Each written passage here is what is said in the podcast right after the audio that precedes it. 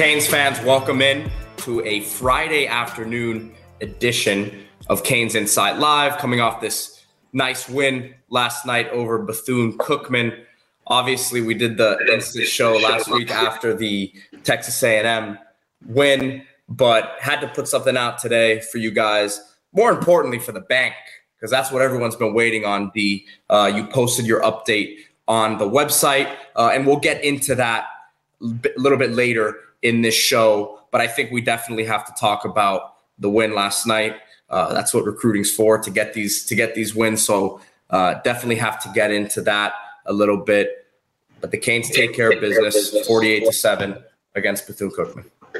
Yeah, you know we would have cut this last night, but when I got home from the game, you were asleep, passed out. You know, you had a tough, busy day of playing golf and well, know, tweeting about LIV Saudis, and all that you did say you'd be home and then you didn't text me so i you know i think there might have been a little bit of little bit of blame on both of us there. I was i was up until yeah. i fell asleep. Yeah up until you fell asleep a hard day. You know i come home at 11 something o'clock watch the replay of the game. Then i had to give my wife a nice foot massage because she had a hard day at work. Go to sleep at one. I'm up at five working out coming to work while you're still you know chilling watching tv and uh, I got rained on. I'm soaked right now. Came out to get lunch and I got got rained on. And here we are in the office delivering the bank and Canes Insight to the people because uh, that's what we're about. We're about pushing through and persevering. Like Mario says, it's, it's work. You know, it's got to keep on working. So that's what we do. So obviously, quarterback position will go, you know, quick position by position here um, in terms of you know, we we we were looking for a lot of things here going into this game, as we talked about on the live on Wednesday night. Uh, but for me, TVD, I mean, he just looks sharp. Um, obviously, it was, again, it's Bethune Cookman. He has all the time in the world to throw. The receivers are are open, but this has not always happened against teams, you know, at at that level where things are just firing on all cylinders at the quarterback position. Yeah, he scored every single drive except for Colby Young fumbling right there on the goal line with the first team. Really, the only thing you could say negative about the first team is that Colby Young had a tough game. Drop, uh, fumble, had a first down that he probably could have cut a field a little earlier from Emory Williams. Um, but other than that, first team was pretty sharp, certainly on offense. And that's not always been the case. Now, Bethune's not a good team, not even by FCS standards. But it was a clean performance by the first team. Most importantly, nobody got hurt. Is the main thing.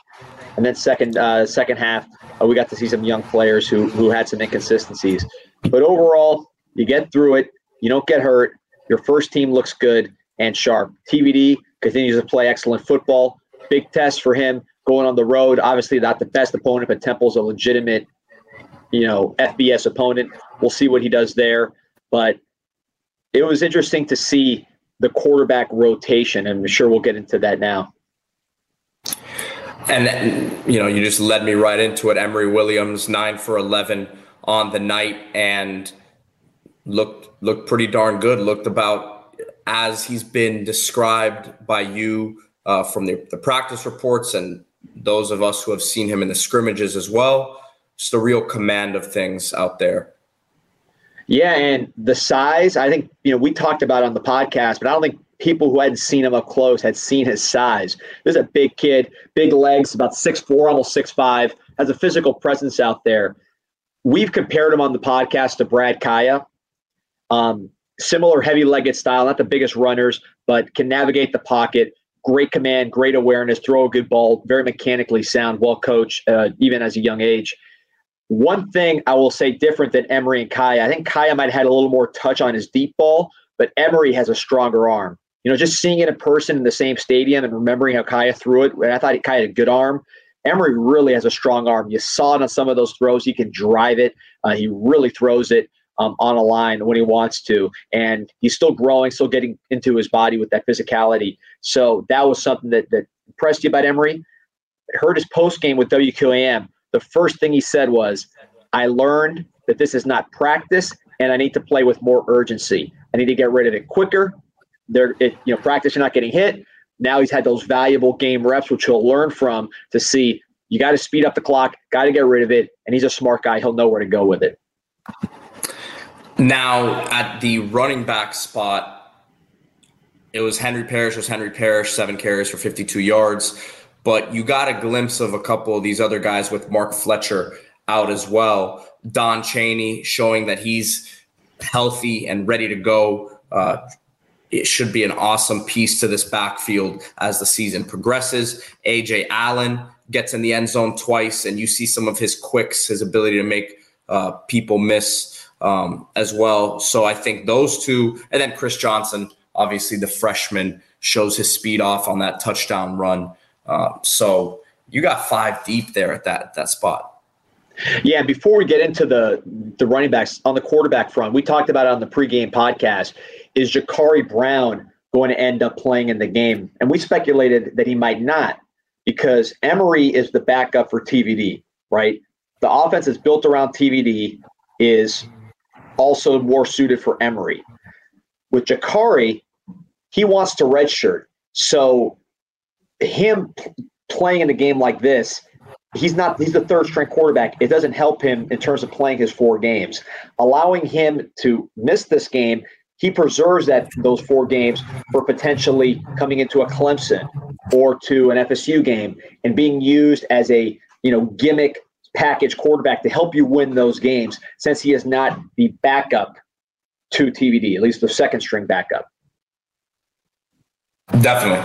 No, I, I think that it's, it's, a smart move. You can give him mean, meaningful snaps in, in some of these other games. No reason to burn it in, in the Bethune game. Yeah. And, um, and, and, and, he wants the red shirt. So it's not like, you know, is Jacurri about to jump in the portal right now? He's, he's wanted to red shirt. Uh, you said that since summertime. Yeah, Dawson's talked about it. So um, could he have used the reps? Sure. But with the four games, you want to make decisions. And I think it's an indicator that we might see him down the road in a meaningful role that helps you win, win games this year. Anything you want to add to the running back uh, room off what I said? Yeah, I'll be Chris Johnson, right? The speed. Um, by the way, thank you, Oregon Kane, uh, for for the donation. I got to say, you know, some of you guys I may have uh, I've talked on the podcast. My family is actually from Oregon. They went from Cuba to to Oregon, uh, Milwaukie, Oregon, right outside Portland. So shout out to the state of Oregon. Uh, go there quite a bit. Um, his question: Does Jacurri transfer in the offseason if we bring in a quarterback to compete with TVD or with Emory? I'm sorry. You know, hard to predict, right? Uh, what's going to happen with a quarterback battle? One good game and and someone gets hurt, the guy comes in, and there's a whole new situation. So it's hard to predict. But obviously, you know, look at the NFL look at um, the guys getting drafted, the guys in the Heisman race. Most quarterbacks are transfers, even the ones that have a lot of success. So transfer is a reality. Who's going to transfer? It's hard to say. I mean, Jacurri is a member of the Hurricanes, and I think he has a chance to help the Hurricanes win football games this year. Running back room. Um, Chris Johnson, as Chris Malone says here, lightning. I mean, you saw he still has some work to do in terms of between the tackles running, and and that's going to come with his body, you know, naturally filling out and putting on that right weight. But he could be a nice gadget player here and there as well. Gadget, and he's a running back too. I mean, he he runs like a running back. He's not big, like a running back. You saw some of the balance and physicality, maybe not stacking up. Certainly, as you get bigger in your opponents, he's going to have some trouble there. But his movement is like a running back. And what I'm intrigued to see, obviously, you saw the, the, the shake and bake on his touchdown run. You saw the speed. He looks a lot like the other Chris Johnson, no relation, which I can't believe because they look identical on the field. same size, same speed. Both Florida guys. They had similar track times coming out. Chris Johnson actually a little faster, the one we have. Um, and I'm talking about Chris Johnson uh, Titans as a comparison. With him, I kind of want to see him against the first or with the first team offensive line because if he gets a clean runway, who knows what he can do as far as breaking long runs. You saw a lot of traffic when he was in the game because it was a second team offensive line. You had some, you know, some just lack of chemistry. Some spots were weak, and he got pressure or he got um, traffic in the backfield and he had to navigate. Even the touchdown was a broken tackle, a shake and bake, and a, and a long run. I want to see what happens when he has a clear runway like Reggie Bush used to get at USC, because now he gets through the first level clean with uh, you know, Francis Mauigoa, uh, Nez Cooper clearing the way for him, Matt Lee. Now he's even, he's leaving. So I could see him based on what he showed today. He missed a lot of camp, which is why he was behind. He didn't come in spring, so he's playing from behind from a, a experience standpoint and a rep standpoint. He could be somebody that he keeps working by the by the middle or end of the season. He gets a chance, and with that special speed that he has, one of the fastest players to come out of Florida in years, track wise and on the field, he could change games. Because if he could turn a 10 yard run that maybe a Henry Parrish, who I love, turns into a 15 yard run, and he turns that into a 50 yard touchdown, that can change the game for you. That changes the scoreboard. So, really intrigued to see what Chris Johnson does going forward. And look, we've already seen Shannon Dawson has not been afraid to play multiple backs at the same time. So, definitely something could be in the works if he continues to progress like this. And Cristobal said that he's been doing some good things in practice as well in the weeks leading up to this after he got banged up. So should not be a surprise uh, to those of you who have been following that closely. The receiver spot. Real, real quick, real quick. One guy I want to mention, of course, you know, I got to mention Don Chaney from Belen Jesuit. Um, great game from him. And I got a text from somebody who actually played at Belen uh, back in back in my era, a long time ago. I went on to play Ivy League. Shout out to Chris Gates. Um, and he said, could this be another Gus Edwards? Where Gus Edwards was an NFL back size and speed and didn't necessarily have it all at Miami, had ups and downs, but ended up being an NFL back, actually reps UM in the pros and, and is proud of his UM background. Um, I hope Chaney gets more production at Miami than Edwards did, but you can see the comparison where you look at this guy, even though he's coming in later in the game, you say, wow, man, this guy's, he looks like an NFL back, size, speed. He, you saw that nice jump cut in the hole. We've talked about his jump cut. Is a state champion, multiple time state champion high jumper. He's got a lot of burst in that respect. He's able to jump from gap to gap and then explode. He finished with strength. He was dragging guys, high effort. So Chaney's a guy who's pushing for more playing time, had a great game, and has some tools that could play potentially even at the next level. Definitely, 100%. And we've been saying that forever as long as he stays healthy, that he is a, a definite guy. Receiver spot, um, a little bit more rotation here in this game, but at the top, Xavier Restrepo, he's going to be putting up big numbers all year long. Yeah, and uh, you know he's got a chance to get. I think right now he is on pace for about um, 1,200 something yards. I'm looking it up now. He's on pace for almost 1,200 yards, so he'll break Charleston Rambo's record on his current pace. Now, obviously, you're going to play better competition, but I mean, he hasn't even played that many quarters because there's been a couple blowouts. So this guy is producing at an extremely uh, strong rate. He's breaking tackles after the catch. The guy is catching everything, making contested catches, uh, toe tapping. He's blocking like a madman. He's doing a lot, man. I'm extremely impressed with Restrepo. Um, you mentioned, and you know, uh, by the way, uh, Danny Ramirez from uh, from Top Gun, big time actor in Hollywood, big time Canes fan. He's the one that actually mentioned, "Hey, is this guy going to break Rambo's record?" And I looked up the numbers, and he might. So shout out to him. Anyways, um, you know, you mentioned Pete that some scouts were talking about Restrepo potentially being a running back in the NFL yep. with how he's how he's breaking tackles.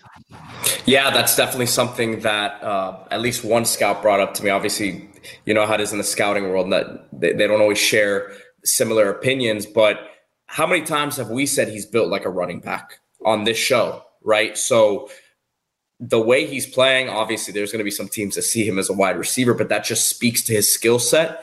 And man, he's a guy that I think a lot of fans have maybe downgraded um, because of you know the the Braxton Berrios comparisons, and you know Braxton's gone on to have a great career of his own, right? But he's a guy who has real dynamic ability with the ball in his hands.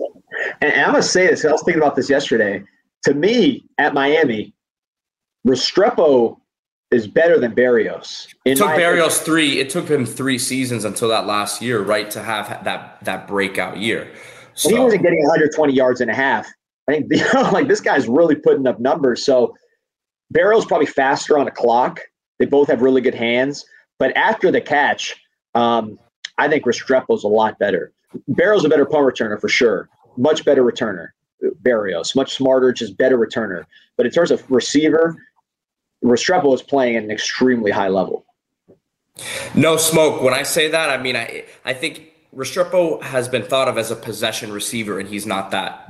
Um, so uh, again, like I said, Braxton's a pro who has had a, obviously an awesome career in the league. So I don't mean it as a slight to him, but they're different players, is what is really what I meant to say. Yeah, no, I'll take a Berrios anytime, and I'll take a Restrepo anytime. We've talked, Pete. How many times have we said the same thing on this podcast? The receivers that have success in Miami, especially at the next level, are the workers. You saw KJ, KJ Osborn catch a touchdown yesterday, right? Who was talking about KJ Osborn when we first got him?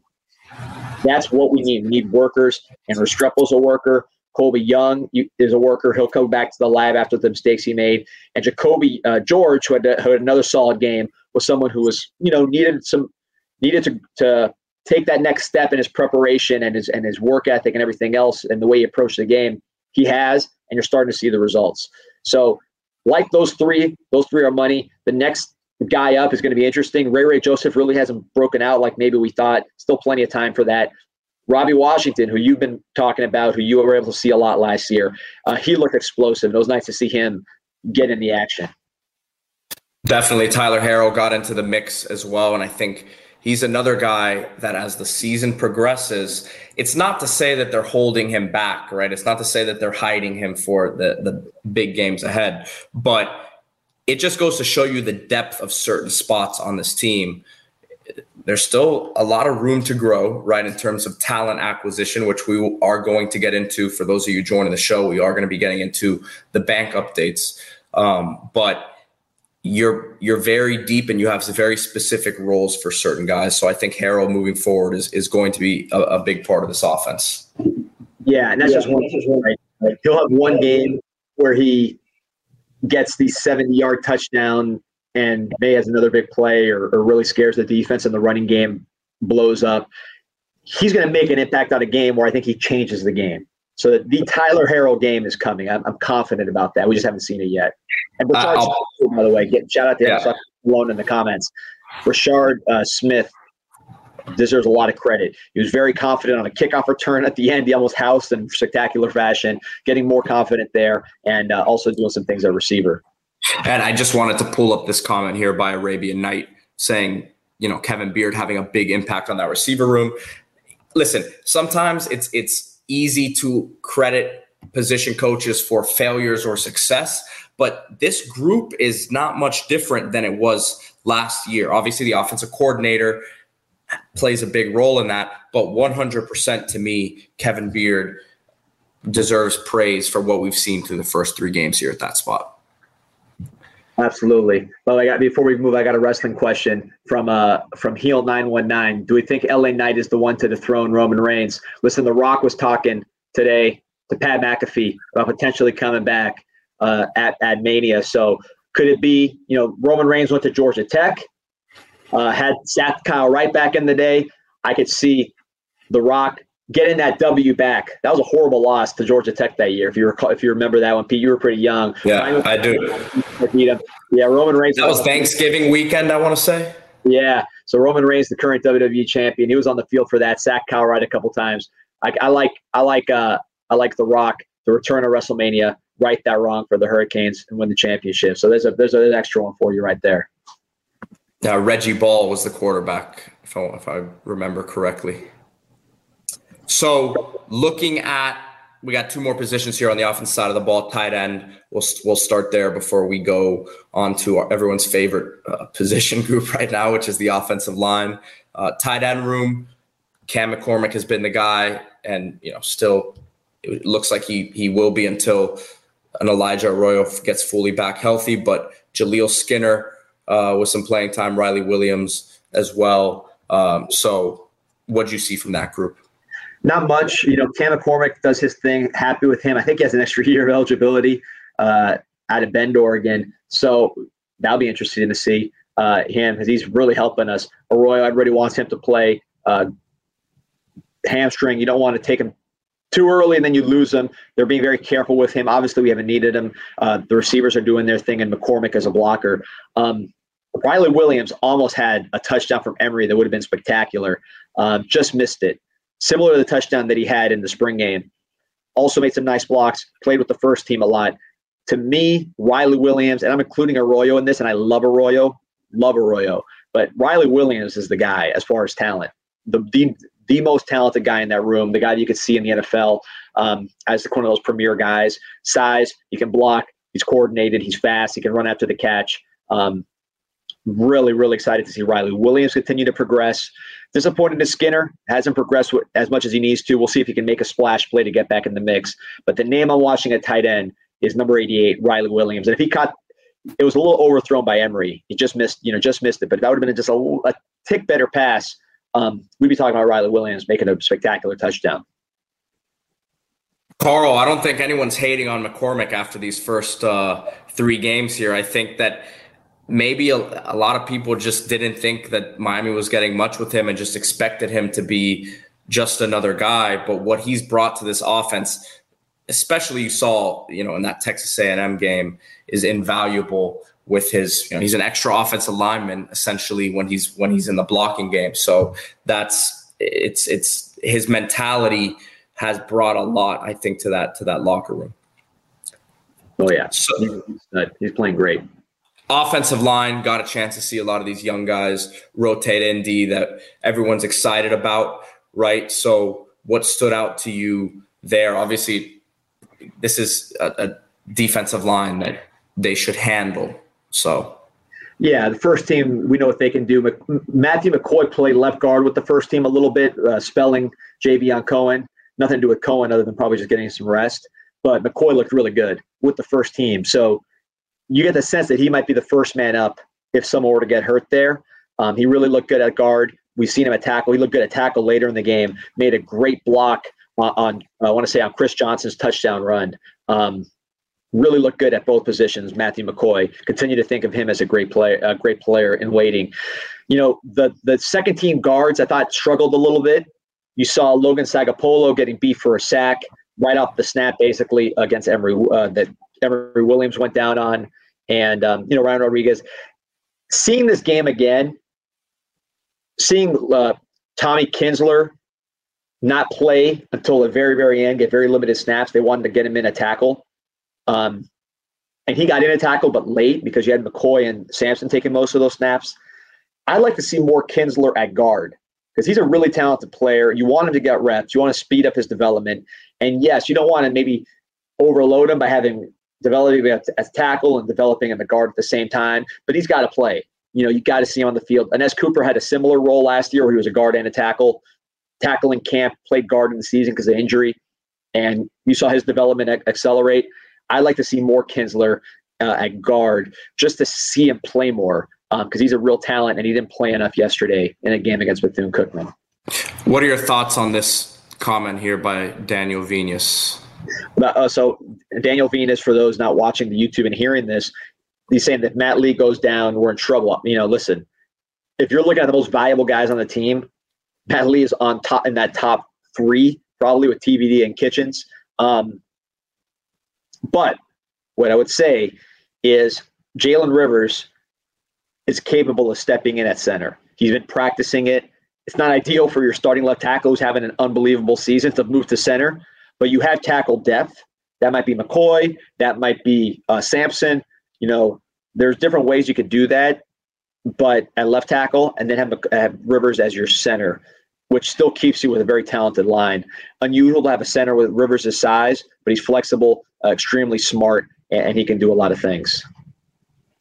Defensive line wise, now flipping over to the other side of the ball here. Thomas Gore gets into the mix. Jake Lichtenstein. So you know, starting to see some some guys on the interior um, emerge as some solid rotational depth there. Jayden Wayne off the edge was someone who I thought was very impressive. You know, dro- dropping him into the flat there, and he made a nice play um, also in coverage. So, what stood out to you about this group? Obviously, was m- missing Branson Deen and Akeem Mesidor with injuries. So go, going to need to continue to develop those guys uh, behind them. Yeah, uh, banged up. you know, been a some, somewhat disappointing unit, I think, to start the year. Um, you expected that to be a strength of the team. I know the coaches did as well. look at them last year; they led the. They were one of the top ten teams in terms of sacks. Haven't been sacking the quarterback that much. It was nice to see Rueben Bain get his first sack. Bethune got rid of it real quick, so you weren't going to get a ton of sacks in this game. But Rueben Bain got his first sack. Jayden Wayne, who you mentioned, had a nice uh, showing. Um, I, I watched the second team a lot and the third team just to see who's kind of next up. And the name has stood out to me was uh, Josh Horton. Man, he is huge. Yeah. We yeah. talked about it when I saw him in practice. I was like, look, this guy's bigger than I thought. I thought he was going to be like a tall, kind of skinny, athletic guy that grows into his body. But man, he's big already, and he's super athletic to go with it. Classic late bloomer. Um, if he looked like this last year, it would have been very, very difficult to get him out of North Carolina because he would have been had every had every school in the country coming after him. Miami was lucky to get him when they did on his break during his breakout year, as opposed to you know having like a David Stone type recruitment to try to get him. So he looked real good, real disruptive, um, and real big. Um, Cyrus Moss, want to see more from him as far as I don't see him playing with a ton of confidence. I saw him in spring and he was getting sacks. He was dropping it back into coverage, tackling people in space, doing a lot of nice things. Yeah, yesterday really did not look confident. Uh, that last touchdown just kind of got caught in no man's land, allowed the guy to run in. So, you know, he needs to play, you know, he needs to play a little, he wants to play more, right? He's frustrated with his role as, as any talented young player should be if they're not playing. But that's not the kind of performance that gets you more snaps. So hopefully he goes back into the lab and gets another opportunity because he does have a lot of talent. And um, you know, you want to see him get another chance, but not, not a great day for him yesterday. At linebacker, uh, moving back there, Kiko Mauigoa leads the team in tackles. But to me, man, Chase Smith, seeing him out there was awesome. A guy that gets asked about you know a lot on this show, and you and I have always been very high on him he looked way bigger out there. That was the that was and then he was I mean he was he was moving. He was especially on that on that sack he had right. Um, obviously still has to work himself back in there fully, but this was an awesome first step for him. Yeah, I remember um, back in the old FRM studios when he got hurt. I got a call from UM right before the right before we recorded, and I heard that he is out for the year towards ACL. I remember being like depressed during the podcast. It was like a terrible podcast because um, I just I, we both love Chase Smith and what he brings, just the fluidity, explosiveness, just the athleticism at, at, at, at his size and his his length. Guy played receiver in high school, played some defensive back as well. So seeing him come back, look look real big. Excuse me, he's, he's been working in the weight room. So you know, he didn't lose weight; he gained weight, and then very explosive on that sack. Happy for him to have that success, and you're excited. You know, I thought he might be more of a you'd bring him along real slow, but seeing him move around, I saw him drop into coverage, get some nice depth. He might be somebody that helps you this season. Certainly next season, but maybe this season with how he looks. So we'll see how he progresses. But it was very exciting to see him have some success. Um, as far as the young linebackers, it was good to see see them. Aguirre did some nice things. Popo Aguirre, Pulliam crushed the quarterback or, or, or, one of the Bethune players on the sideline, got real amped up. He looked huge. Um, Malik Bryant played some end and some linebacker. Didn't look too sure of himself. Uh, you know, again, this is they have long careers ahead of them, but you know, he'll he'll need to play better in the future. He's done some nice things on special teams, but you know, maybe that transition of is he an edge? Is he a linebacker? Still working through that. Bobby Washington, who you've always talked about as a future stud, you know, he is so fast and so talented. And you really hope that he just stays locked in because his future is limitless. Definitely. No, there's some some exciting young talents at that spot, which fans have been asking for for years. That's been a terribly recruited position in the last four or five years. And finally stocking it with not only guys who we're excited about for the future, but then obviously we know what what Kiko Mauigoa, KJ Cloyd have done early on in their careers at Miami. So looks like a solid group moving forward for sure. Um, looking at defensive back, another spot where obviously with the Cam Kitchens injury, um, which everything looks like it's moving in the right direction there, and we should see him back out there in the next couple weeks. But outside of that, a lot of rotation at that position. Yeah, and it's you, you know Jaden Davis continues to play well. You didn't see it; those guys get challenged a lot because the quarterback was first guy got knocked out, and they were just really dropping back and getting rid of it fast. What I found interesting was in the second half, you saw Davonte Brown, who again we thought was going to be the starter coming out of camp, uh, Jadis Richard on the other side, who we thought was going to play a huge role, and then Damari Brown as that star. So really, your three biggest DBs, corners, were out there all at the same time. And all three of those guys have kind of gotten usurped by smaller players Couch, um, Jaden Davis, and Daryl Porter. I think the versatility of those first three, as far as zone, man, off, press, that gave them a little bit of advantage versus the other guys who are more limited in what they do. But when you play in FSU, Keon Coleman and uh, and what's the other big dude? Um, uh, Johnny Wilson. Johnny Wilson. Yeah. You want Davonte Brown, Damari Brown, Jadis Richard. So we'll see if those guys can get going during the season. Richard, I think, is still missing a little bit of confidence. You can just tell by his demeanor. He's just not. He's still unsure of himself. You could tell his body language on the sideline or on, on the field and the sideline. A couple plays where he had the opportunity to get great coverage, had the opportunity to knock away the ball, allowed a catch was disappointing to see that interception that he had get called back because of an offsides on Damari because he would that would have really gotten going. It was a nice play by him. Hopefully he can build off that and have a good week next week. And Damari Brown, uh, you know, that play where he blitzed and hit that running back, I thought the guy's head fell off. You know, his helmet went about eight feet. I thought the guy got decapitated. So, you know, glad he's alive, but an unbelievable hit by Damari. Well, that's that's one of the things that Coach Cristobal talks about with him is how physical he is, which if you can, I mean, if you can find physical corners, it's it's a very very tough thing to do um, because a lot of those guys just aren't very willing to to hit, and obviously Damari Brown is. So, D, any other thoughts about the game before we move on to what everyone is is waiting for here, which is your updates from the bank? I'm gonna check my notes here. I, I took a bunch of notes at the game while you were uh, while you were sleeping. Um, you know, no, other than if you listen to the podcast, we said don't bet on the Canes. Uh, you know, this is Cristobal's buddy. He's not going to run at the score. I think that was a pretty good. Uh, you know, I think that was a pretty good call. But no, that man, let's uh, let's talk recruiting.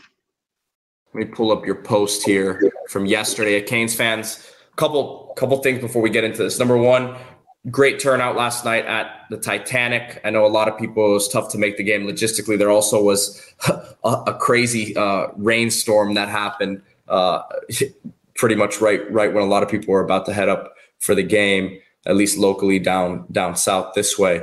Uh, but great turnout at Titanic. I know the Temple game coming up. I, I, there should be a, a really good turnout as well. Again, you can't beat dollar wings and dollar jumbo shrimp. So that's going to be the spot moving forward. Canes Insight watch parties there. Um, but the you posted your update of the bank yesterday, and right off the top, it, it wasn't said in the bank update, but Armondo Blount committed yesterday, defensive lineman out of Central, huge, huge get, five star number five player in his class. I know there are some rumors he, he could be looking to reclassify as well. That's that's been out there. What are you hearing about that recruitment? You know how it kind of came down to him making his decision or his announcement yesterday, and what sort of player is Miami getting in him? Yeah. So first of all, remember like and subscribe to this podcast, the Canes Insight forums. Don't forget to sign up there. That's the most up to date recruiting news in the world. I posted the bank on there earlier. Uh, 6.4 million posts and counting. Um, 17,500 registered members and a ton more people lurking in the shadows. Sign up. You'll enjoy it. You'll be there all day. Um, and uh, it's really the place to be for recruiting information and to talk Canes. With all that said, with Armondo Blount, you know, we had before I dropped the bank, I'd received a tip on Blount that he would be committing at, at 5:30 wanted to give the kid his moment. You had the story ready. Um, he's somebody that was a state champion shot putter as a freshman in high school. I think had 13 sacks as a freshman as well. Mm-hmm. Radar, uh, Coach Macho, uh, great defensive coordinator in the South Florida area, who is a, also a contributor. poster on the Canes Insight forums. He's been talking about this kid since he was a puppy. So, you know, big time player. Everybody knows about him. Top five in the country 2025. May reclassify. I heard he's got really good grades. A smart kid, which, you know, big time D tackles that are smart. That's a, it's like a unicorn, right? Yeah, at least they're smart in the classroom. So, um, great to see that from from Blount. Um, and he's a guy who can play and he can play inside. Probably going to grow into an inside player ultimately. Um, changes directions, has a nose for the sack, and he played at Dillard. Now he's a central. Um, has that explosive power from the shot putting background.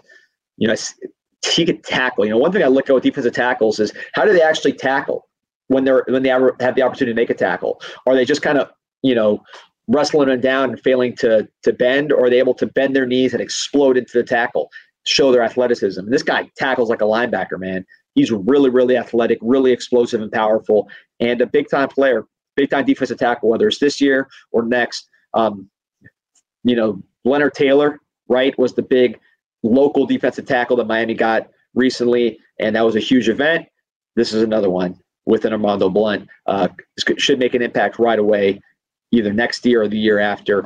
And really excited about what this means for Miami. That 2025 class is seeing Miami win, and that's going to have a huge impact on their recruitment because they're going to go into their, you know, their recruiting year, their their senior years, with a lot of positive Miami vibes, assuming Miami continues its winning ways. So, getting into your update on the bank yesterday, right off the top here, you basically told Canes fans, look, if if things keep happening on the field the way that they're trending, right? There's still a lot of a lot of football to be played left in the season, right? But the big three fish to monitor, Jeremiah Smith, Ellis Robinson, and David Stone, are still very much in play for this recruiting class. Yeah, by the way, Titanic next week. He's going to go through the deals all week, I'm sure, but I'll be there, the road game. So there's no excuses for that one. That's going to be a road game. Get the Titanic. I'll be there. Ton of Canes Insight people are going to be there. Meet some of your fellow posters, friends, and uh, bring your friends. It's going to be awesome. A ton of deals. We'll be talking about it throughout the week, but that's going to be major. The Canes Insight Watch Party for the Temple Game Road Show at Titanic by UM. Uh, I will be there. So, those three big fish you mentioned Jeremiah Smith, I've been saying all year, if we play good on offense, I think he's going to be a Cane. Shannon Dawson, coach's cousin, Geno Smith. Geno Smith tweeted about Shannon Dawson, how great he was right when he got hired. He's a big advocate of his. Now you're seeing that turn into an offense that scores a lot of touchdowns. Hopefully that continues. Proof of concept. That's going to resonate with a guy like Jeremiah Smith. Jeremiah Smith's a Canes fan. He goes to games. He watches games. He tweets during games. You know, someone who watches that debacle last year is a Canes fan because there's no other reason to watch those games last year, and he did that, Jeremiah. So he he likes the program, loves the Canes. Um, the fact, the Shannon Dawson factor, the the the affinity for the school, the fact that our offense looks better than Ohio State's, quite frankly, right now, and then of course his teammate JoJo Trader and um, Saquon Patterson committed to Miami. Some of his old Optimist teammates committed to Miami. I think we're going to get Jeremiah Smith. That's my opinion. I've been saying it from the beginning that if we sco- we scored, I think we'll get him. I think we're going to continue to score, hopefully, and I think we will get him. That'll be a battle, um, but he's got a chance to get a big NIL deal and a lot of other things helping Miami there. Ellis Robinson has been vocal. I want to see Miami win. He loves Miami. Obviously, Georgia is the defending national champion. Hard to turn him down, but he clearly has an affinity towards Miami. He visits a lot. He's close at, at IMG. He has teammates here. Um, Miami's doing what they need to do to flip a, a, an Ellis Robinson.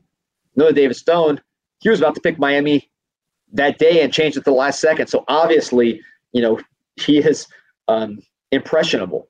So you hope to be on the right side of whatever seesaw he's on when he signs the paper. And I think Miami's going to continue to push there. So, yeah, look, I mean, I, I thought the same thing when you said it. Deep, damn, D money, that's a bomb. And when you know that was the first time I think you've come out and said flat out that you believe Miami will land Jeremiah Smith. So, very, very, if not the biggest recruiting line to follow the rest of the, the class. It's, it's, it's right up there. That's my prediction based on information. You know, the information I heard is Miami feels very good about where they're at with Jeremiah Smith. They're right where they need to be as far as on the field and off the field. definitely. That's my prediction. Uh, by the way, shout out to 1804 uh, Hurricane. Met him in, met him in the uh, in the elevator um, right before Blount committed, and I said, "Hey, watch out, 5:30." And he said, "Blount." I said, "Let's see," but he was right. So uh, he had the right guess. 1804 Kane. Shout out. So you mentioned at the top here, the 2025 class is probably going to be the one that is helped significantly from what we're seeing on the field this year. Although obviously it's important for this current class, keeping guys committed and landing some of those big fish. But you had a bunch of names that you mentioned in the bank update. If you want to just get into those. Yeah, you talk to 2025. Let me go through the list. Yeah, 2025. Yeah, so starting with starting with Wade and Charles, who we haven't really spoken about his commitment, um, the wide receiver out of Palm Beach Central. Right. And look, I'll be honest with you, 2025, I got to catch up on some of these guys. These are names that were given to me. Um, you know, three kids working the job. By the way, this is late Friday here. Uh, there's no one in the office, so if you see me in the office, I'm not uh, I'm not sneaking away. Uh, you know, it's been a long day of work. Anyways, um, so I have not studied a lot of these names, but the names given to me in 2025, you mentioned Wade and Charles' commitment. I've heard great things about him um, in the offseason circuit. Duaso, ahead of Roz, talked about him being a really, really impressive player. Plays safety, plays receiver, projects as a receiver for Miami. Big bodied kid, productive. Um, big time commitment, and he's high up on Miami's board. They were eager to take his commitment. It was not a wishy washy uh, situation. He's a big time player, and he'll be highly rated as well. But some names that I, uh, you know, I received obviously Blount. Will he be 24, 25? We'll see. DJ Pickett, safety out of Tampa. Zayden Walker, linebacker out of Ellaville, Georgia. Waltez Clark, a running back out of Tampa. Joshua Moore, wide receiver out of West Broward. They love him. Uh, tight end Logan Brooken from Savannah, who was on campus not that long ago, or uh, I believe is at a game maybe, uh, but during the season.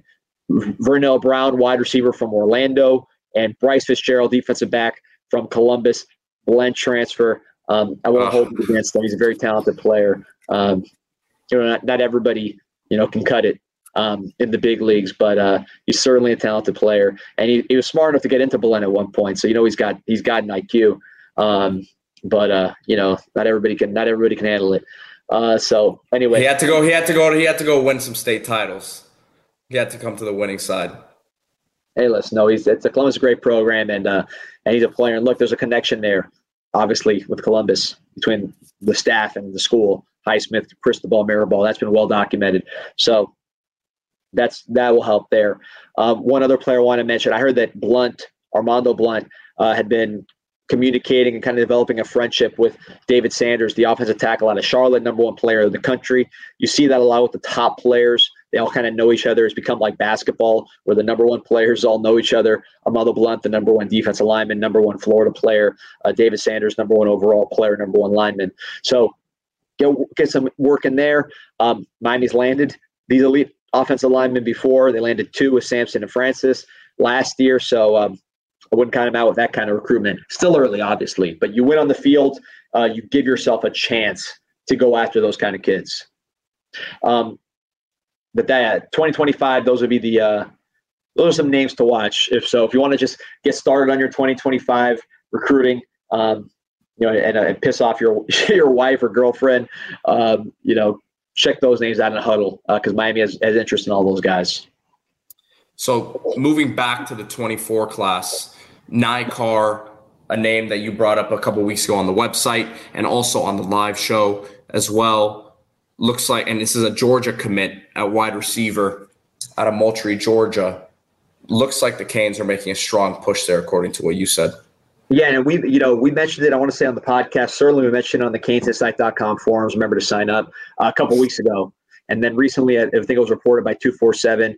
Uh, Gabby, they those guys do a great job over there. That he was going to take a visit to Miami. So he was in the process of setting that up. So excited to see him again. When I initially posted and, and brought his name up, I had heard that we have tremendous amount of interest in him. His his senior clips you haven't seen him to start the year are absolutely mind boggling. This guy's putting up huge numbers, super fast and athletic wide receiver out of Georgia. Miami has high value on him. Obviously, they're still after the Jeremiah Smiths. JoJo Trader is committed. Chance Robinson committed. But a guy like Carr, you know, Miami should be like Ohio State. They should be like LSU with Burrow. They should be like Alabama when they had Waddle and DeVonta Smith. Miami should have these multiple stud receivers. They're really the inventors of that, right? When they had Santana Moss, Reggie Wayne, and Andre Johnson on, on the same roster. So it's not like, hey, you had you're going after a Jeremiah Smith or you're going after a JoJo Trader. Miami wants all of these guys, and they want a certain caliber of player. And and Nick Carr is somebody that they've evaluated in that top top tier. One, Ryan Wingo is another name that that you say is you know, the Canes are still in the mix for. Um, obviously, Chance Robinson's committed, JoJo Trader's committed, Jeremiah Smith. We went through that one. Um, Ja'Cory Barney, you you say that they're still pursuing him as well as UF commit Jerray Hawkins. There's questions about, we've had a few of them about Lewayne McCoy, but I mean, this group that they're going after right now, it seems to be cream of the crop. Yeah, it's filet mignon. Uh, with Ja'Cory Barney, the quarterback has had some trouble getting him the ball. So he's been playing a lot of quarterback, but great athlete, great size. He's committed to Nebraska. Nebraska really did a good job getting on him early. But the truth is, Nebraska is a bad football team. Uh, you saw, you know, Coach Prime said it's personal, took him out, uh, took them out. So they could t- they could have a really bad year potentially, and they've had some struggles before that. Uh, UF where Jerray Hawkins is committed. Jerray Hawkins, a speedster out of IMG. Some Jaylen Waddle comparisons with him. Um, UF is a bad football team as well. So as they struggle, Miami has some success throwing the ball. You can see Miami try to make a move on someone like him. He's had interest in the past. They want to add difference making players. Chance Robinson, a tremendous all around receiver, possession type receiver, red zone, great blocker. You saw a beautiful toe tap he did on, uh, in his game yesterday for St. Thomas Aquinas. It's just a total pro. He brings a certain skill set that you need on the field. Mm-hmm. JoJo Trader, you know, five star player, super talented, but you need some you need more dynamic players, and you want to you want to be Alabama, LSU, LSU, Ohio State, multiple studs, and that's what they're trying to do here. Yeah, I'm a big uh, I'm a big believer in Ja'Cory Barney. I believe the Palmetto quarterback has a pretty bad shoulder issue right now that he's dealing with. So I that that's probably part of the issue. So I wouldn't, like you said, freak out about stats. But uh, he's a guy that kind of leads me into the next point that you made, and I thought was very interesting from from the bank was how this staff is really making sure that they take into account what happens these guys senior year.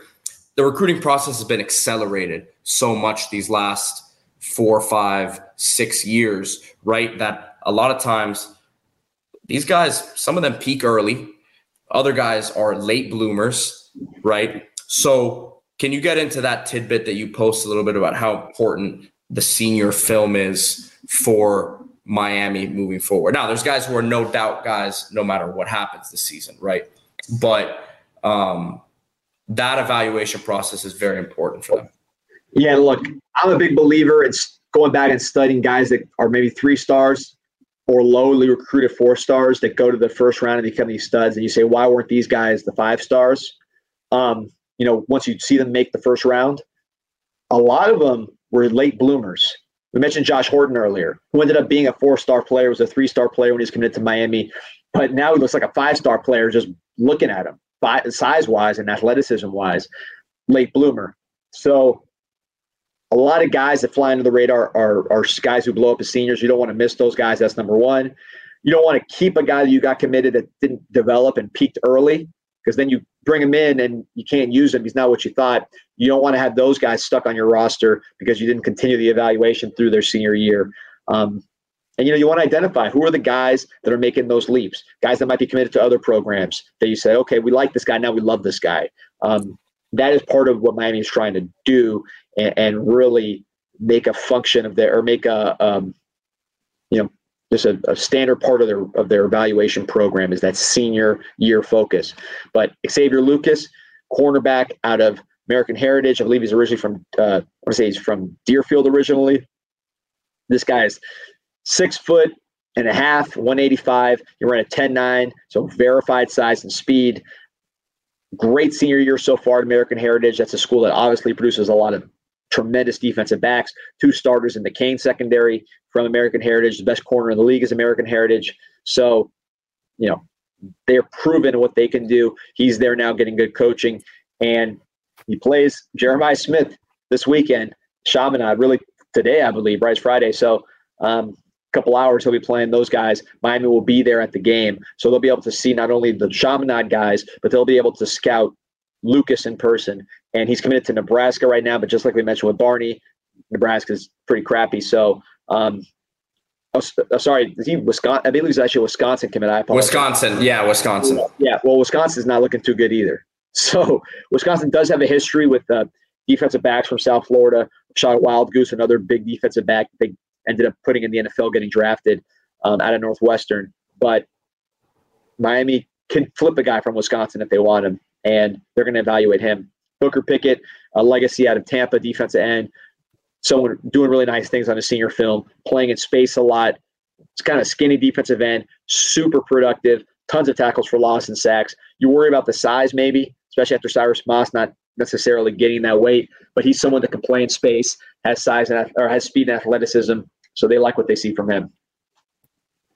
Two guys at the offensive line spot as the Canes continue to try to stack chips there. Isendre Ahfua committed to Texas A&M. Eddie Pierre Louis, not committed anywhere, but I know his recruitment has has been um, you know a tough, not a tough one, but he's he's entertaining the process, right? So um, it's not very cut and dry with him. But how are they looking with those guys? Recruiting him, you know, with Ahfua, Polynesian kids don't flip on their commitments as often as you know maybe let's say South Florida kids, right? Um, where we're used to commitments flipping all the time. Those kids are usually pretty solid. Um, but who, who knows what's going to happen with Texas A&M? It's Miami dealt them a devastating loss. Jimbo looks completely frazzled. Miami hit their quarterback a ton of times, so the offensive line coach might be under fire. Who knows what happens? And I think the window for someone like him might be a coach getting fired or something like that that allows him to say, "All right, I'm not being disloyal. I'm just new situation, and Miami can be right there. They still want him bad. Uh, Eddie Pierre Louis from Tampa. He's someone that was going to go through the recruiting process. He likes being recruited. He views himself as a big time player. That's how he's being recruited. So, got to work that one, but he's uncommitted. Miami's playing well. Offensive line's developing. I can see them uh, continuing to go after him. Markel Bell. I know this one caught some people's attention in your update. 6'9, 340. That's uh that's quite the large man. He's a guy out of the JUCO ranks that looks like Miami has some interest in as well. Yeah, number uh, number two JUCO in the country, I believe overall. Um, I think the pitch to him is very simple. Miami's offensive line is dominated with a lot of big guys. They're going to lose some starters. We'll develop you. We'll send you to the pros. Simple. It's like the way Ohio State's going to recruit has recruited the receivers. You like to see Miami turn into that on the offensive line. Um, this offensive line class doesn't have a ton of blue chip high school kids. At least Miami's not in the mix for them, and there's not that many of them. So getting a, a high uh, JUCO guy could slide right in, do maybe what a Cohen did or a Matt Lee did as a more experienced player coming in and having a big impact. This is breaking up the, the recruiting talk real quick, D. But I think you and I have both said Deion. Arabian Night, by the way, shout out to Arabian Night. He's always commenting and uh, and supporting the pod. We appreciate you. He said if you fire Jimbo, who you're replacing him with, money is money. That's the problem with firing a guy like Jimbo with a huge buyout. But that's a, to me, that's Deion Sanders, the Texas A&M. Yeah. That's what they need. They need yeah. a, a, you know they went with the old option and they got the results that you know of a guy on the back nine. Jim uh, Deion's obviously on the way up. Put him in the SEC. Give him something to prove. You know, no one's done it at Texas A&M, so he'd be the first. He's he's from Florida, but he obviously lived in Texas for many many years. Can recruit that area, coach there. So if I'm Deion, that Texas A&M job, obviously they're going to pay. If they fire Jimbo, they're throwing money around, so they pay for Deion. That's where I like Deion to go. Maybe I'm biased because I don't want him at, at FSU. I don't want him at UF. But I think Texas A&M, that just makes a lot of sense to me. Texas is playing well, so you got to keep up with the Joneses, and uh, that seems like a fit to me.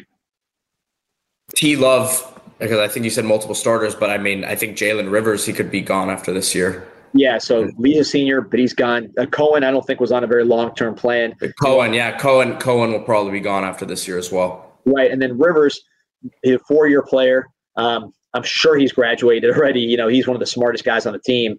So he's having a great year. Like, and he's had injuries too. So if you're Rivers and you have a healthy season of great football, which is, you know, knock on wood that he stays healthy and keeps playing great.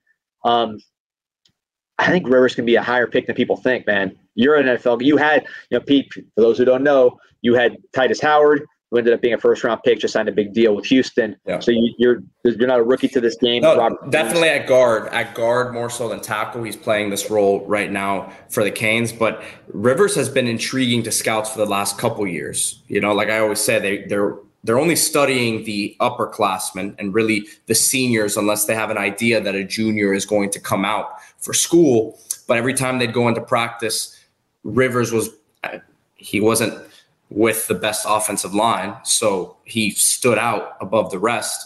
But guard at the next level, I mean, I think he could be a top four round, top four round, three, four, three, four round guy for sure. Yeah. And then the intangibles, he's in great shape.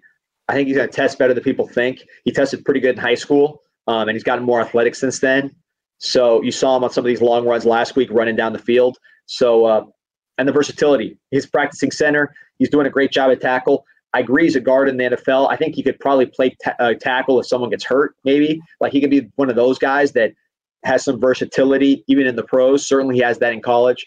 Um, I'm a huge Jalen Rivers fan. I want him for, for the Dolphins. You know, um, I'll take him on my team. If you're asking me about guys on the Canes that I want, a guy like Rivers that has such a great IQ and, and is so good mentally, if he has a healthy season, I see him going pro. So, yeah, three starters potentially out still got Sampson, you still got McCoy, uh, McCoy. You got guys kind of waiting in the wings, but a guy like Markel Bell, 6'9", 340, uh, he can come in and make an impact.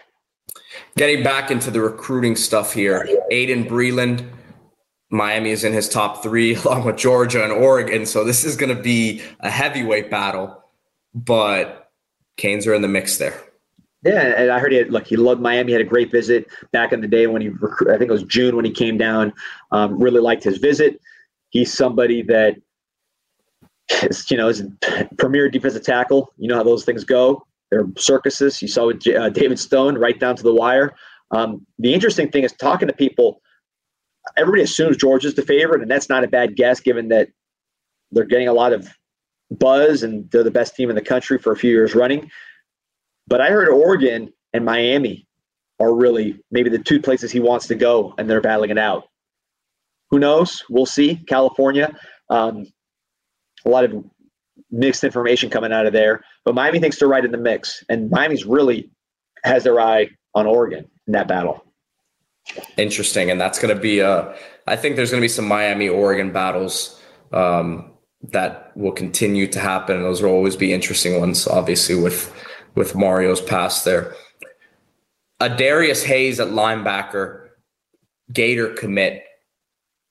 Kane's pursuing him though after losing Chris Cole. Yeah, they were pursuing him anyways. So I don't want to make. I, I, I look at the way I phrased it. It makes it seem like they shifted to to Darius Hayes after losing Chris Cole. No, they Darius Hayes has been a priority Gator commit, maybe the best linebacker in the in the state, um, maybe the southeast. I mean, this guy's a stud. Um, Miami wants him bad. He's been on campus. They had a couple, you know, clandestine visits that got uh, exposed later on. He said he saw it to Florida, but again, Florida is going to keep losing games. They might lose this weekend to Tennessee. They're not a very good team this year. So if Miami has the juice and they keep recruiting him like they do relentlessly, you know, Cristobal does when they identify a target, which Hayes is. Could see him being a major factor. Chris Cole, someone Miami wanted they were going to give a good deal to. So that's another factor. You know, now Hayes is squarely in the sights, which he has been the whole time. They want him bad.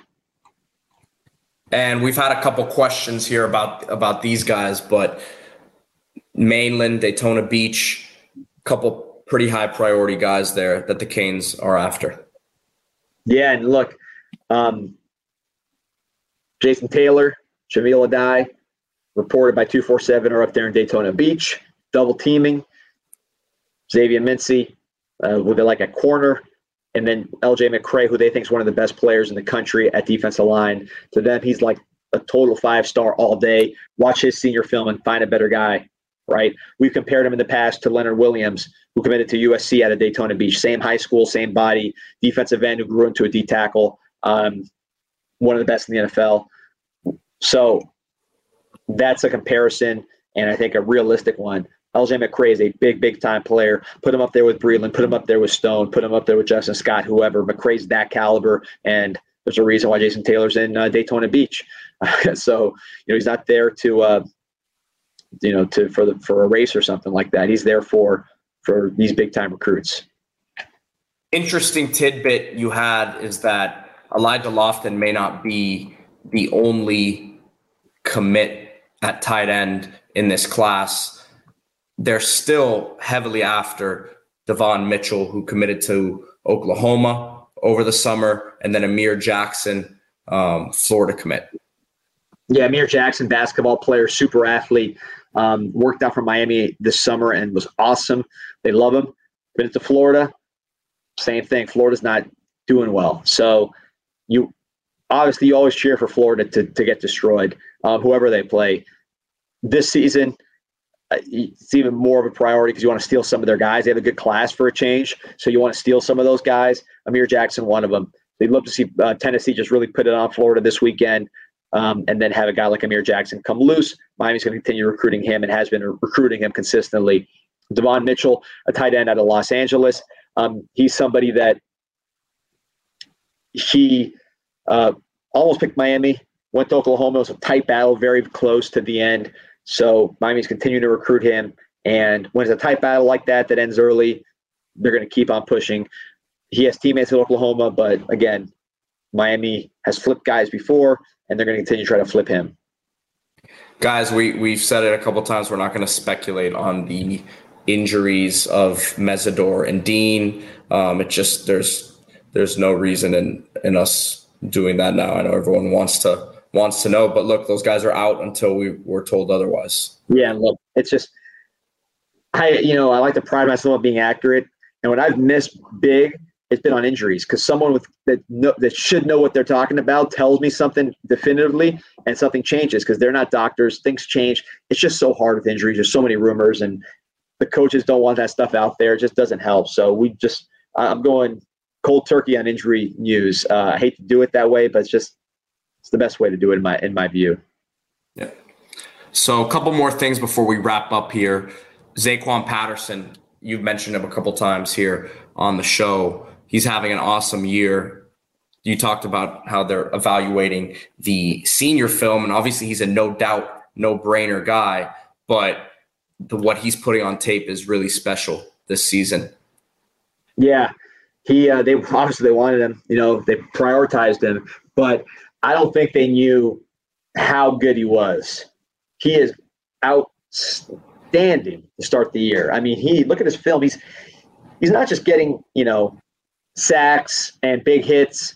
He's literally taking the ball multiple times from ball carriers and going the other way for six. I mean, he is just a man amongst boys and playing good competition. James Williams, who I thought was, you know, a five star coming out just like everybody else, he looks better than James Williams did as a senior. And I and that that's me giving James Williams all the props when he was coming out. So he's a big time player, five star type talent, instant impact guy, and had a great offseason as well as far as seven on seven, doing the athletic things that he that you do in that environment now putting on the pads he's bullying guys, blitzing, again, stealing the ball from people, doing things that you're not necessarily going to see in seven on seven, special teams, tackles, etc. So he's doing both. Spectacular player. Uh, another safety to watch is uh, Red Morgan, uh, who FSU commit flipped to Alabama. It's going to be hard to get him to flip again, but there's still communication there, and Miami loves the, the player. So I wouldn't ever uh, count Miami out with anybody. Then, to me, one of my favorite tidbits of this um, update that you had wasn't really recruiting related, but he was part of the last recruiting class. Collins Acheampong. Obviously, don't know if I'm saying it right. I think I'm saying it right. Um, but he's a guy there's been a lot of questions about physically. Everyone knew he was a special talent, but now that he's been cleared to go, what are the people inside the build, building saying about him? Yeah, they're, I mean, the size was there. You could see his size from day one. He's a huge kid, basketball kid. Hasn't played a lot of football because of COVID, because of injury. But when he's played, he's been very productive out in California. Um, his movement skills at his size, now that he's healthy, are really impressing people. He's behind. He hasn't practiced, so you know is he going to be ready to play this season? It's hard enough for a true freshman D lineman to play. Now he's got to get in shape and all those kind of things. So this season, I don't know, but they think that he's a really, really, really talented athlete, and they haven't seen everything he can do because he's been hurt. So now he's healthy. He's moving around, change the direction, the speed, everything that he verified on his high school testing. He was a very good tester at the high school level when they did the combines. Um, he's putting that on tape now as a, or he's putting that at least on the practice field um, at the University of Miami. Then the last thing you had here, which I just want you to expand on it a bit if you can. You said Miami's always on the hunt for championship level edge players, and don't be surprised if we expand our board there. Yeah, I just I think Miami.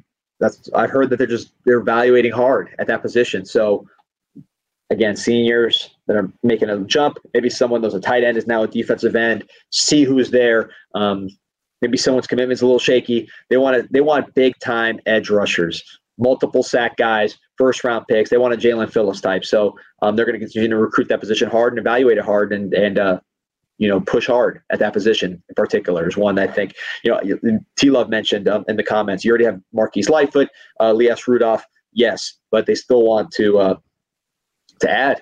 So and they want big time guys. Trevor, we'll answer this question real quick as we kind of did allude to it. I should say D Money alluded to Malik Bryant, a guy who's really transitioning from being a rush guy in high school. It's a completely different position. Um, so, I, yeah, he I would have expected him to look tentative out there. Yeah, you said it. I mean, how he looked in practice, similar. I mean, you know, ups and downs. He's he's transitioning. The good thing with, with Blake Bryant, he made a big special teams tackle last week against Texas A&M impactful, impacted the game. I think that's going to be how he starts to get going. His special teams, playing hard, being physical, being fast, and then learning whether his role, whether it's situational edge, linebacker, both. That'll take time. In the meantime, master the role that you have, which right now is kickoff coverage um, and uh, and other special teams. Well, D, we had a bonus episode this afternoon went just over an hour here. We appreciate everyone getting on here. We've had 300 plus on here for a while. Next week, Temple. Again, Canes fans, the Titanic across from Mark Light. That's the place to be for these Canes games. Canes Insight official watch party at Titanic Restaurant and Brewery. Dollar wings and dollar jumbo shrimp at game time. Best deal in town. And D Money will be there next week and Canes handle business again against Bethune Cookman. We will have our full slate of podcasts and live shows this week leading up to the Temple game and excited to bring all that coverage to you. Appreciate the support, everybody. Go Canes. Go Canes.